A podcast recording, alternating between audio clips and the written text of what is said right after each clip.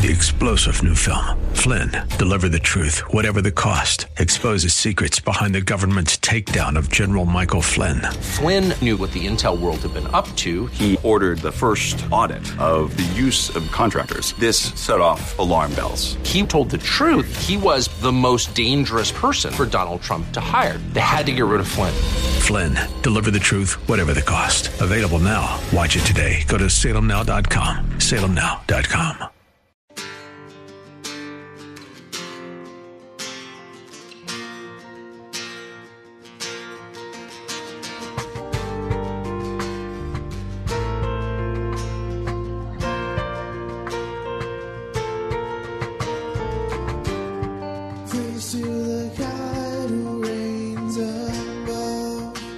Hello, and welcome to In the Word, a ministry of Calvary Chapel of Orlando.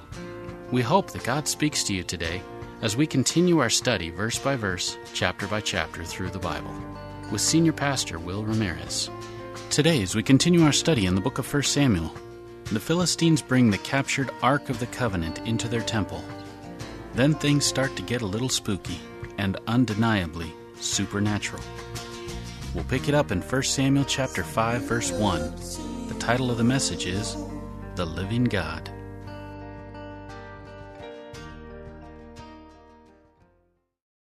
All right, 1 Samuel chapter 5. The whole theme of the book of 1 Samuel is lessons from the heart.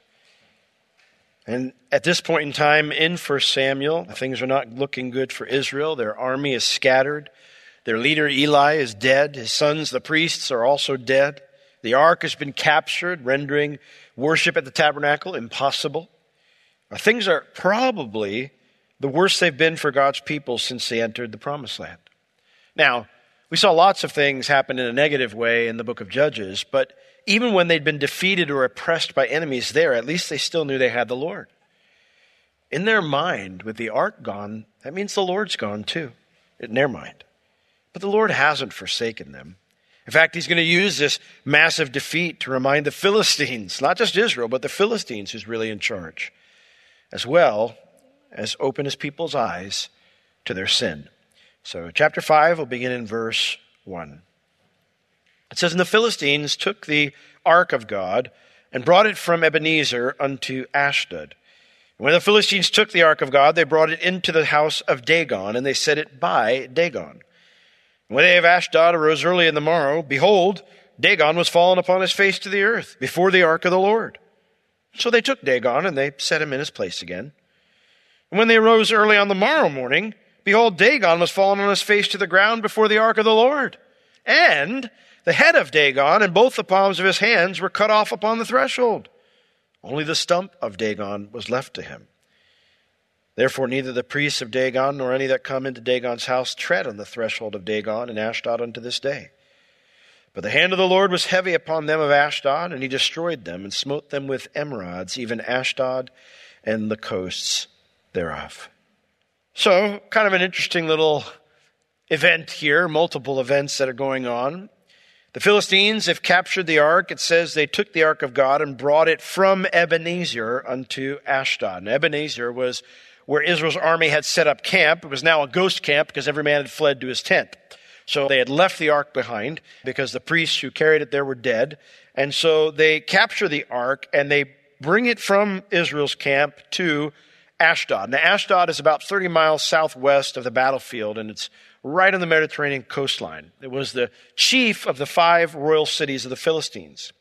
But they did not bring the ark there to put it inside a palace. Verse 2 tells us they brought it into the temple of Dagon. When the Philistines took the ark of God, they brought it into the house, or literally the temple of Dagon, and they set it by Dagon. Now, Dagon in the Hebrew means little fish, but that's likely a mocking word. The Hebrews probably gave him the name Dagon to mock him. I'll get to why in a second. But Dagon, the god of the Philistines, he wasn't just a god of the Philistines, he was originally a Sumerian god, but they had adopted him as their kind of primary god. He was always pictured as a half man, half fish creature. The top half was the man, the bottom half was the fish. But he was not their little fish. To the Philistines, he was their storm god. He was kind of like their equivalent of Zeus. They prayed to him for their crops, for the rain. They were a maritime people, a traveling people, so they prayed for him to give them good seas. He was their powerful, all powerful, big time deity. And so they placed the ark next to Dagon's statue in his temple to show that our God had defeated Israel's God. And so this is like Dagon's spoils of war. We took our spoils of war, and here's Dagon's spoils of war. But I think the reason that Hebrews called him little fish is because Dagon was a very tiny fish compared to the one who created the seas. And so it says in the next morning after they set the ark next to the statue of Dagon, they woke up, and this is always disappointing when this happens to your God. Behold, Dagon had fallen and he couldn't get up again. He had fallen upon his face to the earth before the ark of the Lord. Now, fallen on his face, the way Dagon's statues always were, is always with one or two palms upward. So if, if he's falling on his face like this or like this, I mean, he's in a position of worship before the ark of the Lord. Prostrate, position of a worshiper. But when your God falls on your face, what do you do? Well, you just pick him back up and set him on his feet again. So that's what they do. They took Dagon and they set him back in his place again. How did you get down here? You don't belong down here, you belong up here. And so that's what they do. Before we continue, aren't you glad that the Lord doesn't need to be propped up by us? I'm so glad the Lord's not counting on me to keep him afloat. I don't wake up one day and I just, Lord, what is this mess? What has happened to you? You know, and I've got to pick him up and put him up again. I am so glad because most of the time I wake up, I'm already a mess. I don't usually wake up in the spirit. An idol can't hear your prayers. It can't hold you up. The Lord hears our prayers, and He doesn't need to be propped up, held up, picked up by us because He never falls, He never fails. Idols, on the other hand, they are this kind of a burden rather than a blessing. We read about that in Psalm 115. It said they have eyes, but they can't see, they have ears, but they can't hear. Whenever things happen in Israel, people go, Ah, where's your God now, Israel? And, and they would say, Lord, so show mercy, show your strength, show everyone where you are. Because when they ask us, we tell them, our God's real. He's not fake. He's in the heavens. Your God's a little whatever over there. He has eyes, but he can't see. She has feet, but she can't move. This it thing with 13 faces and 12 arms, it has those things, but it can't help you. It can't carry anything for you. And so that's what they would say. Well, where's your God? Because Israel didn't have physical representations of their God. It was such a foreign thing back then. And so they would say, well, you know, he's in the heavens and he does whatever he wants. He doesn't have to be carried around by us. He doesn't have to be moved from place to place by us. Now, the problem with worshiping something that claims to be greater than you, but is actually lesser than you, because you have eyes and you can see, right? Is that Psalm 115, 8 says, They that worship them are like unto them. Let me put it this way. When people create an idol, they create an idol to describe the best thing they can imagine. So if they made an idol that was to control the weather because they needed good crops, that was the highest thing. Like if I just had good weather every year, then my life would be great. And so they create a little God that brings them good weather and they worship that God because it's the highest they can imagine their life being. And so what the idol promises you is that highest life that you can imagine. Not the highest life that God created you for, but the highest life you could imagine. So whether it's a God of weather, a God of fertility, a God of pleasure, I mean, you name it, all throughout the different pantheons that have existed in the history of the world. Whatever it might be, that was your highest ideal for yourself. God created us to be so much more. So when you worship an idol, that idol promises you that highest life that only you can imagine, but what it ends up doing is it weighs you down and makes you far less than what you're created to be. Because not only has the standard been lowered, but it can't help you even reach this lowered standard, and therefore you actually become the lowest you can possibly be.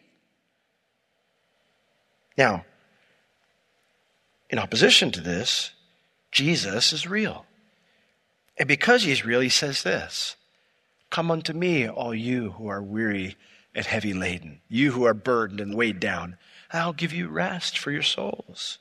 Take my yoke upon you, for my yoke is easy and my burden is light. How many times that my wife has told me, You really think you're that important? Well, and I'll be worried about something. Well, I didn't do this right, or I messed up here, whether it's with the kids or with something. And she say, You really think that much is counting on you? And you take a step back and you go, That's a heavy trip to carry around, isn't it? It's a heavy trip to carry around. Oh, my kids failed because of me, or church isn't blessed because of me, or everybody, everything's going bad at work because of me. And it's like, well, God's way bigger than me. And while he calls us to things and he invites us to partner with him in things, right? And it's important that we do those things the right way. The reality is is we're not meant to carry around the burden of success like that. The Lord doesn't lay that burden on us. His yoke is easy and his burden is light. Now, back to this situation. God obviously is trying to get the Philistines' attention through this. It's not like he just likes knocking down idols. So when the warning to the Philistines doesn't get their attention, he sends a clearer one. Verse 4. They put their God back up, so I figure everything's fine now. Must have been a stiff wind last night.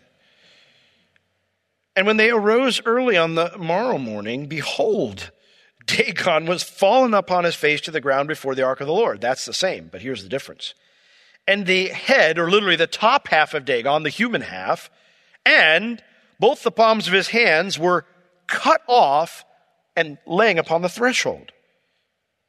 Only the stump, the fish part of Dagon, that's the only part of the statue that was left where it originally was, where they put it up. Now, I think it's important to understand something here. The phrase cut off does not mean broken or shattered. It's not like the idol fell and it cracked in half and the, the hands cracked and fell off. The word for cut off literally means sliced clean. Sliced clean. So it's not like the statue fell and smashed into pieces. No, this thing was sliced halfway through the middle, and then the hands were sliced off. Clean cuts. As if someone came and they, you know, took a, I don't know what you'd cut stone or whatever it was made of with, but if they took just a saw or something and, and it was sitting there on the threshold. Now the threshold of the temple. That's where people would wipe their dirty, stinky feet upon entering the temple. And that's where Dagon's head and torso and hands are sitting. Now, something else I found was very interesting. Expositor's commentary said In the ancient world, heads and hands were battlefield trophies that allowed victors to establish a correct body count. The Lord's taking names, He's establishing the victory count. By slicing up the idol and putting his torso and hands on the threshold, the Lord is saying, I took your God out in his temple. Do you really think it's wise to believe that you defeated me in battle? Do you really think it's wise to challenge me, to think you can control me? You see, the reality is, when the Philistines fought against Israel and defeated them, it's not that they defeated them, it's that God allowed Israel to lose. And that is a huge difference. And the Philistines showed their foolishness that they did not understand that difference when they didn't recognize that truth and they put the ark in Dagon's temple. But the Philistines continue to challenge the Lord. So God ups the ante. Verse 5. Therefore, and this is where their challenge is, therefore neither the priests of Dagon nor any that come into Dagon's house, they don't even walk on the threshold of Dagon and Ashdod unto this day. In other words, in their mind, rather than see that their idol was defiled by being thrown in pieces onto a foot wiper, the Philistines decide, oh, the foot wiper is now holy because the idol touched it. And so now they won't even walk over it. Now, if you got near this thing, it would reek. But now the thing's holy. It's special because our God's pieces touched it. It takes a special kind of stubbornness to come to that conclusion. And so, verse 6 But because they persisted in their foolishness, because they rejected God's correction, the hand of the Lord was heavy. The word means intense, fierce, pressing down on them, bringing hardship upon them.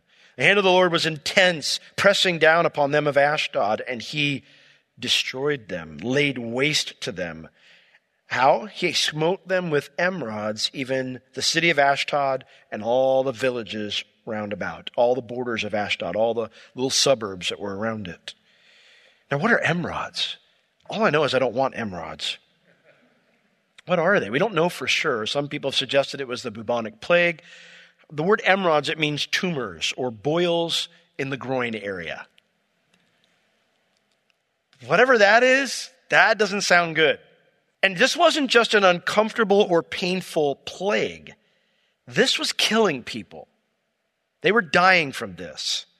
And so finally, the Philistines recognized the Lord as the source of the things that had been happening to their God, to their God's statue, and in their city. Verse 7.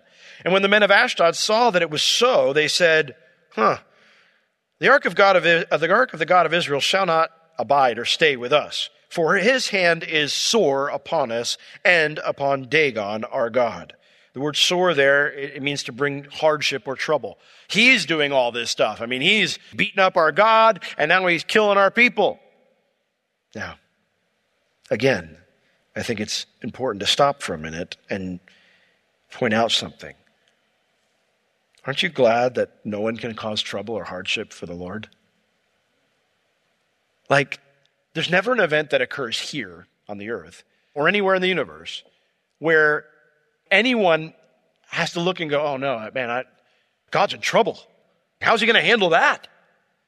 No one is causing trouble or hardship for the Lord.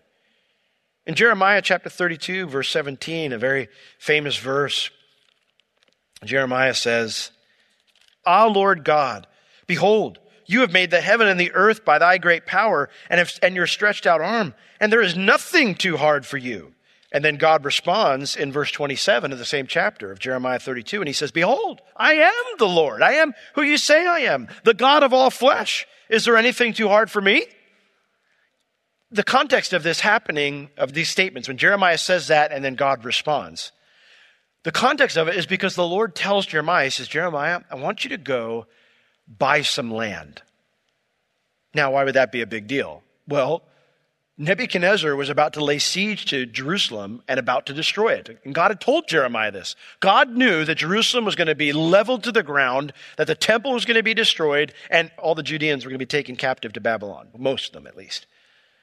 And so the Lord, in knowing this is coming, the Lord says to him, I want you to go buy some land and pass it down to your descendants.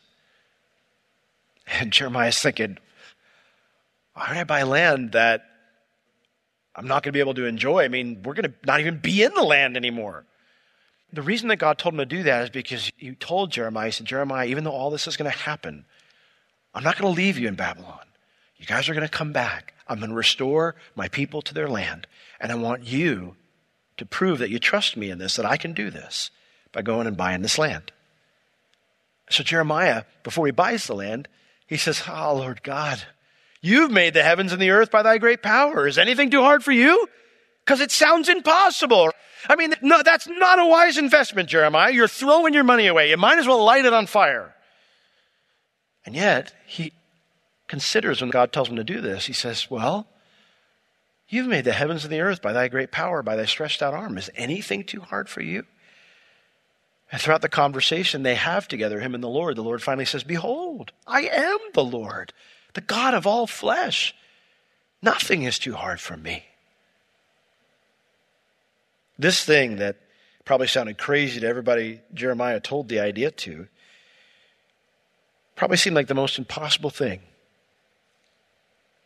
But Jeremiah did it because impossible doesn't apply to the Lord. It doesn't apply to him. Because with God, all things are possible. Amen? Nothing causes trouble or hardship for the Lord. But it was for their God, the Philistines' God, Dagon. He was having a rough time of it. And yet, while the Philistines correctly recognized the Lord's involvement, they don't arrive at the correct solution. They said, He can't stay here. He clearly does not like it here. And so, verse 8 they sent, therefore, and they gathered all the lords of the Philistines unto them and said, What shall we do with the ark of the God of Israel? And so the Philistine rulers, they answered and they said, Well, let the ark of the God of Israel be carried about unto Gath. You know, just take it to Gath. Now, the Philistine nation was a pentapolis, had five rulers who ruled over five royal cities. I don't know the inner workings of their government, but these five guys were the guys in charge. And so when they were consulted, they said, the people of Ashdod said, it can't stay here. What do we do? And so these five guys said, well, just take it to Gath. Now, Gath was the farthest inland of the five royal cities. And as such, it served as the staging area for any raids they made into Israel. And it was their defensive fallback if Israel ever invaded them. So this was a military place, okay? So now I don't know if they thought, well, the Lord would be happier if we move him, you know, closer to Israel. You know, here's, here's a nice spot, Jehovah, in the window. You can see the hills of your homeland. I don't know if that's what they thought. Perhaps they thought a military city would keep the ark in line. Doesn't tell us why they thought Gath would be a good place. All I know is that whatever their reasoning, it was faulty because the Lord can't be controlled by men. And so look at what happens in verse 9. It says, And it was so that after they had carried it about to Gath, the hand of the Lord was against the city of Gath with a very great destruction. And he smote the men of the city, both small and great, and they had emerods in their secret parts. They began to break out and become sick with the same plague that had afflicted the area of Ashdod. And it didn't matter who you were, small or great in people's eyes, you were a ruler, you were a poor person, didn't matter. The Lord didn't discriminate in who he judged. The Lord never discriminates in who he judges because we are all infinitesimally small when compared to the Lord, no matter what our standing is in other people's minds. So, since Gath doesn't work out well, they thought, well, maybe a new city will work. Verse 10. Therefore, they sent the ark of God to Ekron. Now, Ekron was another of these royal cities, and the people of Ekron worshipped a god named Beelzebub. And Beelzebub was a god associated with good health. And so uh, they probably figured, let's send it to Ekron because he can protect us from this plague, this disease. That'll teach Israel's God. We'll send him to the place that he can't get anybody sick. Well, it came to pass, verse 10, that as the ark of God came to Ekron, that the Ekronites cried out. They did not have a lot of faith in Beelzebub. They cried out and they said, They have brought about the ark of God of Israel to us to slay us and our people. They also did not have a whole lot of confidence in their leadership. Why are they bringing the ark? They brought the ark here to kill us. And so, verse 11, they sent and they gathered together all the lords of the Philistines and said, Send away the ark of the God of Israel and let it go again to his own place, that it does not slay us and our people. And why were they saying that? For there was a deadly destruction throughout all the city, and the hand of God was very heavy there. So it does not go well in Ekron. Their solution is return it to his own place. The Lord's clearly not happy anywhere we try to put him. Send him back home to Israel. Because throughout the city there was a deadly destruction. The phrase there means there was panic and turmoil because of the plague.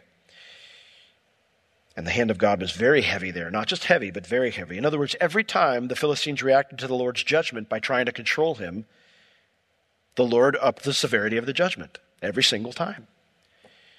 And this time, the entire city came to a screeching halt, filled with the wails of the sick and the dying.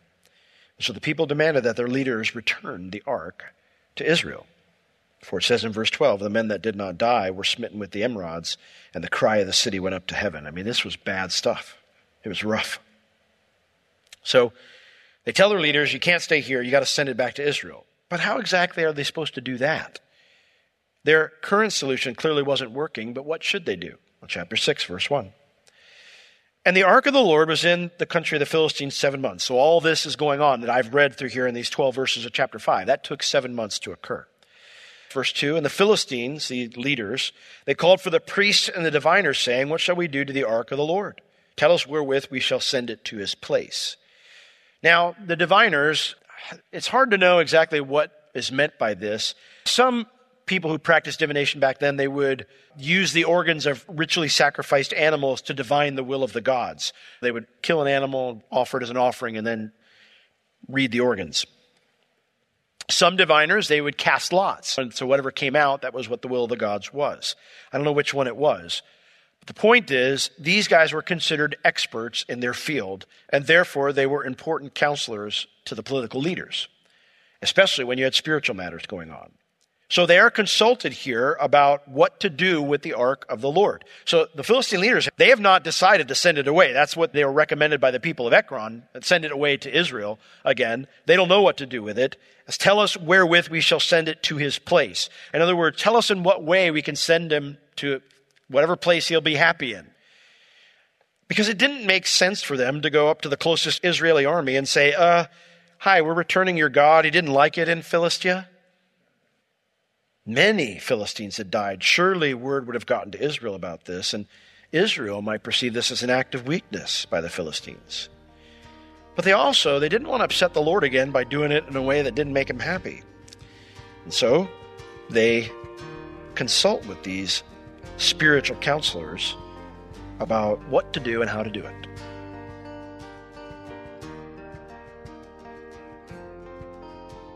This has been In the Word with Pastor Will Ramirez, a ministry of Calvary Chapel of Orlando. You can listen to all of Pastor Will's sermons and find other valuable resources online at www.calvarychapelorlando.com or on the Calvary Chapel Orlando app, available on iTunes and Google Play.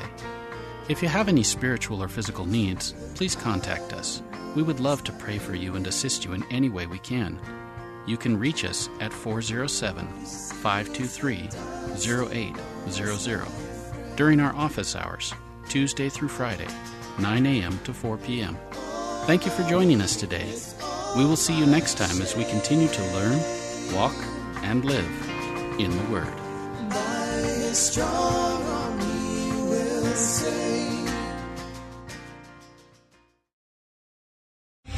Three star general Michael J. Flynn, head of the Pentagon Intelligence Agency, knew all the government's dirty secrets. He was one of the most respected generals in the military. Flynn knew what the intel world had been up to. He understood its funding. He ordered the first audit of the use of contractors. This set off alarm bells.